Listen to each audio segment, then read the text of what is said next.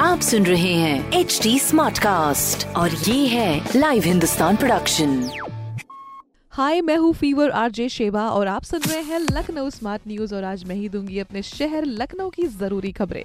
सबसे पहली खबर ये है कि लखनऊ के इकाना स्टेडियम में अगले महीने से मैच की लड़ियाँ लगने वाली हैं। हाँ जी, बाहर आने वाली है। वुमेन्स टी ट्वेंटी के 30 मैचेस खेले जाएँगे। 18 मार्च को इंडिया श्रीलंका के बीच में जो इंटरनेशनल टी ट्वेंटी मैच होगा, वो भी खेला जाएगा वहीं पर। तो लखनऊ वासी तैयार हो जाए।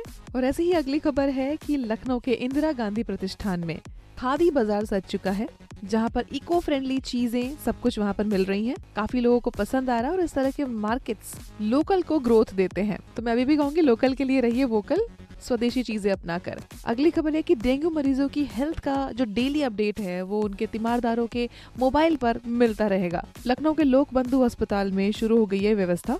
अब धीरे धीरे मुझे लग रहा है कि हर जगह ये होना चाहिए। और इस तरह की खबरों के लिए पढ़ते रहिए हिंदुस्तान अखबार। और कोई भी सवाल हो तो ज़रूर पूछिए।